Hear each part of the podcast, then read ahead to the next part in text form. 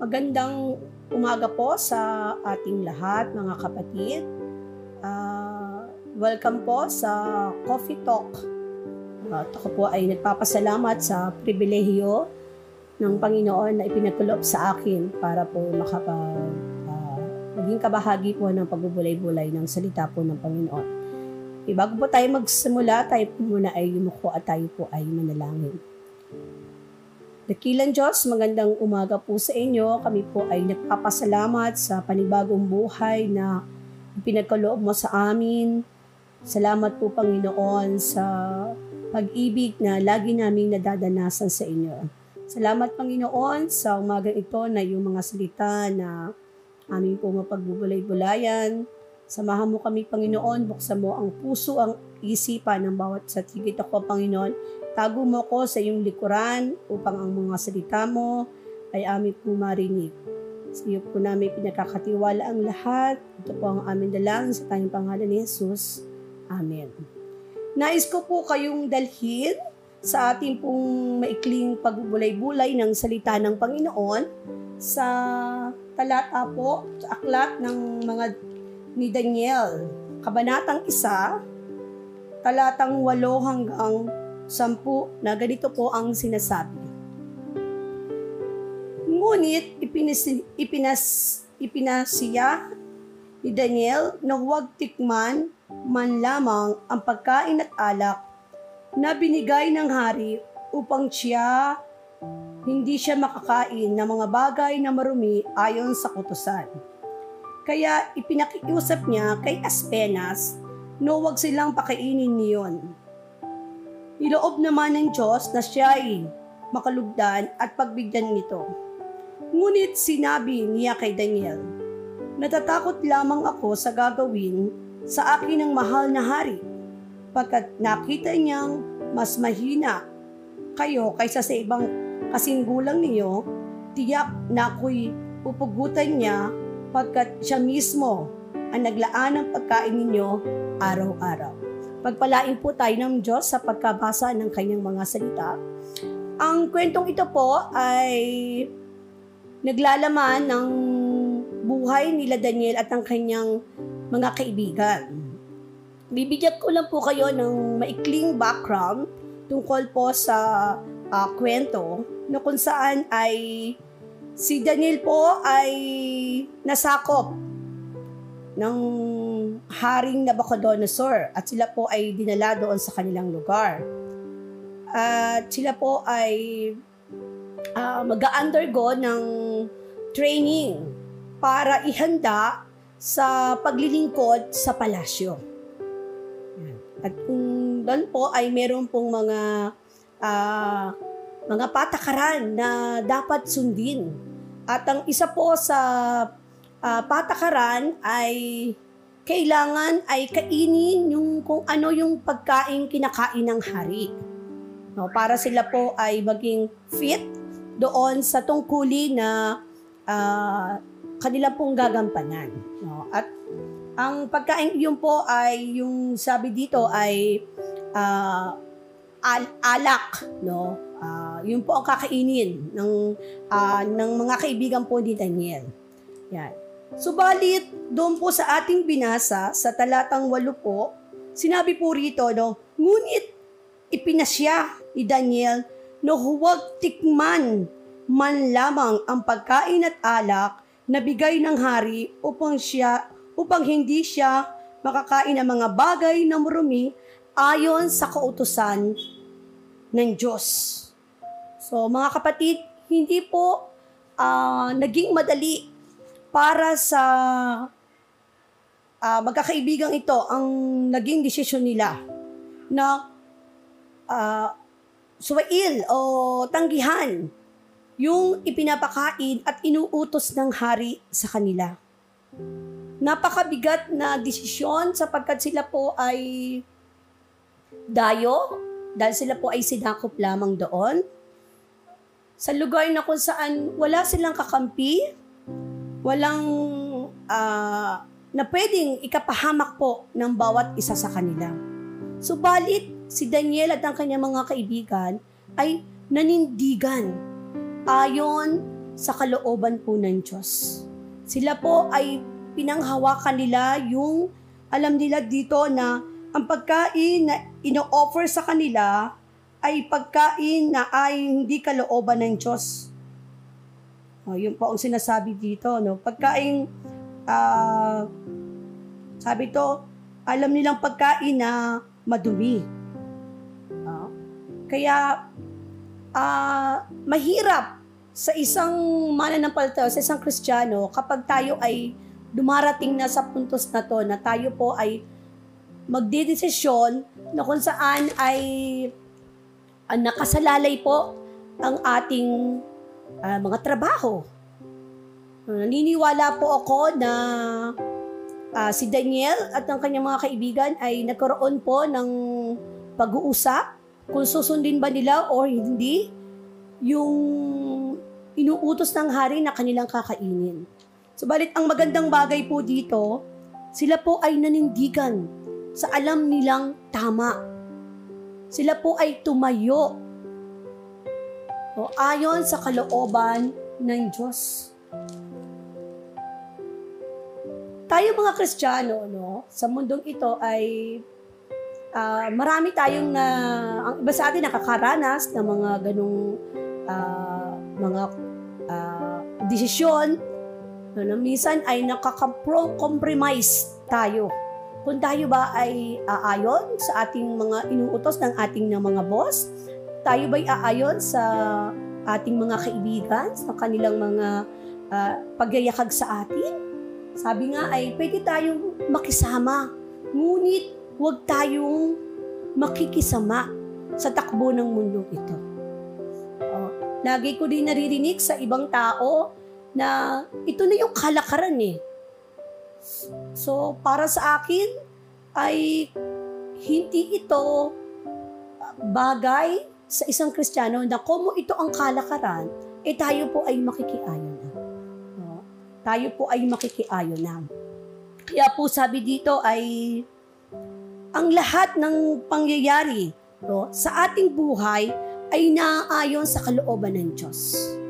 Ang lahat po ng pangyayari sa ating buhay ay naaayon sa kalooban ng Diyos. Tulad po ng apat na magkakaibigan na to, ay iniloob po ng Diyos na sila ay mapapunta doon sa palasyo ni Haring Nabucodonosor. Ngunit merong pinag-uutos, mahigpit na pinag-uutos na dapat nilang sundin.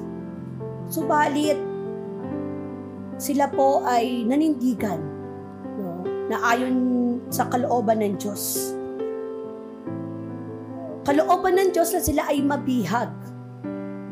Ano po ang sinasabi sa Jeremiah 29.1? For I know the plans I have for you. Plan to prosper, not to harm you. Plans to give you hope and a future. Ang sabi ng Diyos, uh, ang kalooban niya sa kanyang mga anak ay kalooban niyang ay pagpapala. No, pagpapala. Hindi niya uh, hindi niya nais na tayo ay mapahamak. Kaya kung meron tayong mga desisyon sa buhay natin na iisipin natin na ay maa-out ako sa grupo. Matatanggal ako sa trabaho. Hindi po dahil ang sabi ng Panginoon, meron siyang plano para sa atin. O, a plan to prosper.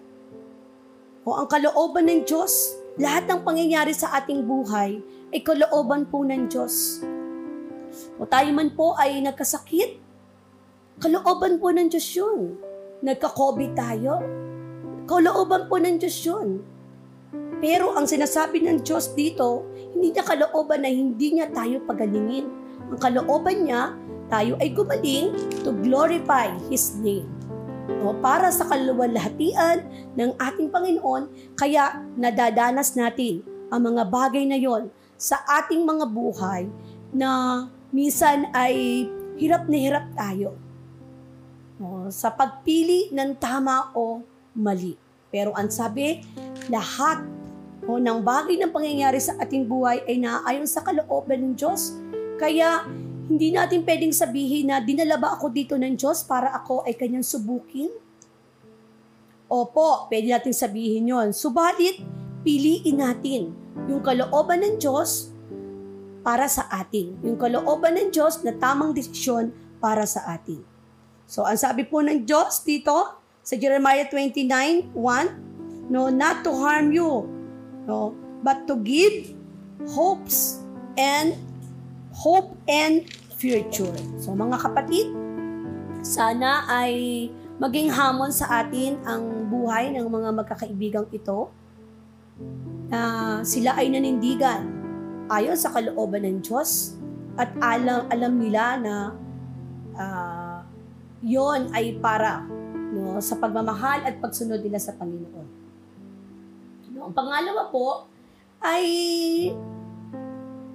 uh, dumating ang time na sila po ay nagsulit na No, iniharap na po sa hari.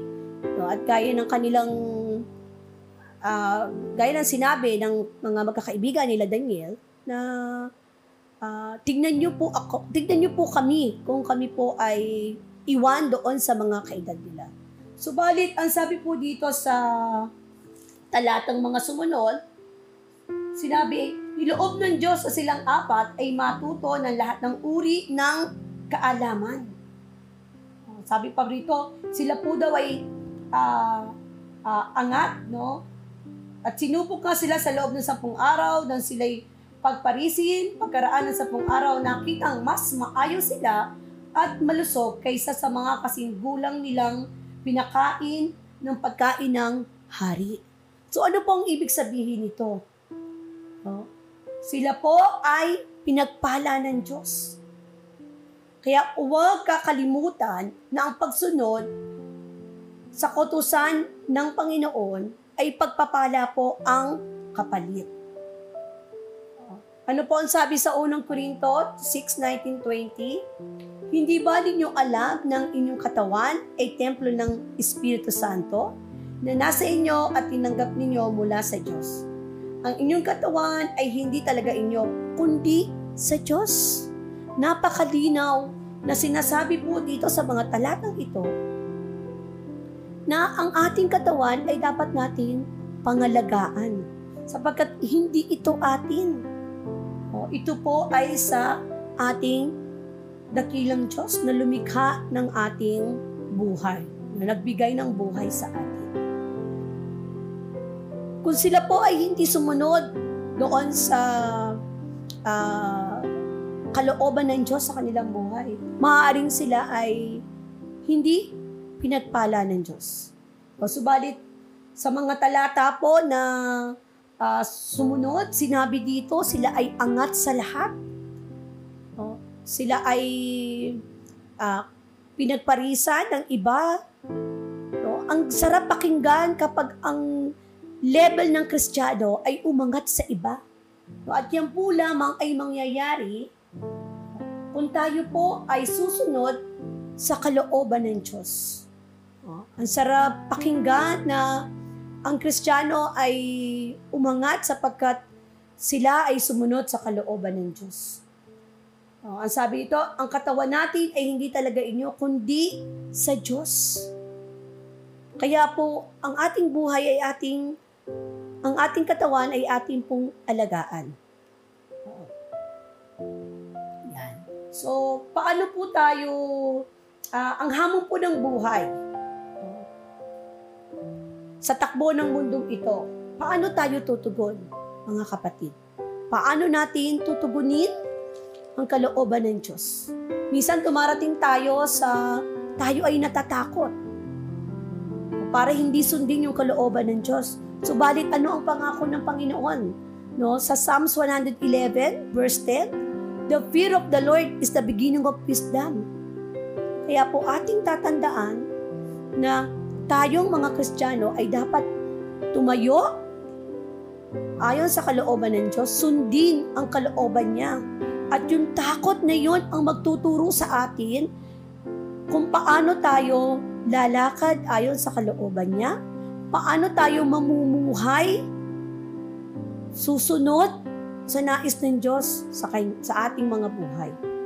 Kaya mga kapatid, sana ay maging uh, pagbulay-bulayan natin ang buhay ni Daniel at ang kanyang mga kaibigan sa kanilang pinagdaanang hamon.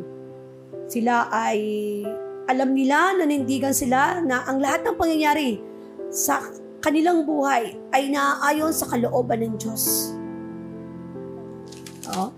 At alam nila na huwag dapat kakalimutan ang pagsunod sa kautusan ng Diyos at sila ay makakatanggap ng pagpapala ng Panginoon.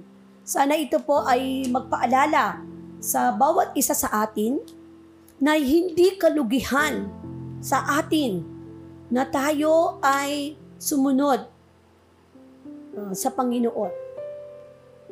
Minsan, masakit tanggapin, no? pero idulog po natin sa Panginoon ang lahat ng ito. Kaya sa umagang ito po, ang aking nais na um, uh, hamon, sa iwang hamon sa atin, tayo po ay uh, sa pandemic na to ng, na ating nadadanasan, lahat tayo po ay naghihirap, pero huwag po uh, duma, uh, dumating sa ating buhay na isakripisyo natin yung ating pagiging kristyano o tayo ay yung makiayon sa takbo ng mundong ito para lang maka makaahon no sa kahirapang ito.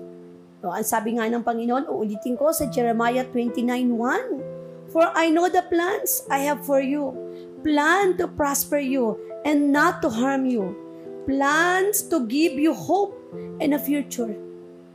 Kung meron man tayong uh, pangahawakan ngayon, hindi ang salita ng sino mang uh, politician, sino mang mayaman na kapitbahay, kaibigan. O, ang pwede nating panghawakan ngayon ay ang salita ng Diyos. Yun po ang ating panghawakan ngayon para tayo po ay uh, makakataging maging matagumpay sa nararanasan po natin na pandemic sa ating panahon. Nawa, ang aral na to na iniwan sa atin ng ni Daniel at ng kanyang mga kaibigan ay maging hamon sa atin na tayo ay lumakad, maglingkod at magpatuloy sumunod sa kalooban ng Diyos. At ang Diyos po ay mahabagin ang Panginoon kailanman ay hindi nagkukulang sa kanyang mga anak sapagkat yun po ang kanyang pangako. pangako. So, Isang magandang umaga po sa ating lahat. Nais ko pong kayo ay anyayahan muli na manalangin para po sa ating uh, pangwakas na pagbubulay-bulay. Salamat po o dakilang Diyos sa mga salita mo na amin pong narinig. Ang buhay po nila Daniel at ng kanyang mga kaibigan ay isang patotoo na kung saan ay sumunod sa iyong kalooban. Panginoon, ang aming pong dalangin, matagpuan mo kami na laging lumalakad, naglilingkod sa iyo at sumusunod, Panginoon, sa iyong will. Uh, kami ay tulungan mo na huwag kaming dumating sa punto ng aming buhay na ang aming pong pagiging kristyano ay aming pong maisakripisyo. Kami po ay makapag-compromise. Kundi kami ay manintigan, Panginoon, gaya ng pagkalarawan mo sa amin na kami ay ilaw at asin ng sanlibutan. Tulungan mo kami, O Dakilan Diyos, na kami ay makapamuhay ng ayong sa iyong kalooban at makita namin na ang anak mo na nagtapat sa iyo ay pinagpala mo ang anak mo na sumunod sa iyo, Panginoon, hindi mo pinabayaan. Maraming salamat po sa katotohanan ng iyong mga salita na aming matutularan. Maraming maraming salamat po. Sa iyo ang kapurihan, ang pasasalamat, ito po ang aming talangin sa tanging pangalan ni Jesus. Amen. You are watching Sahod Ulan Unida Christian Church.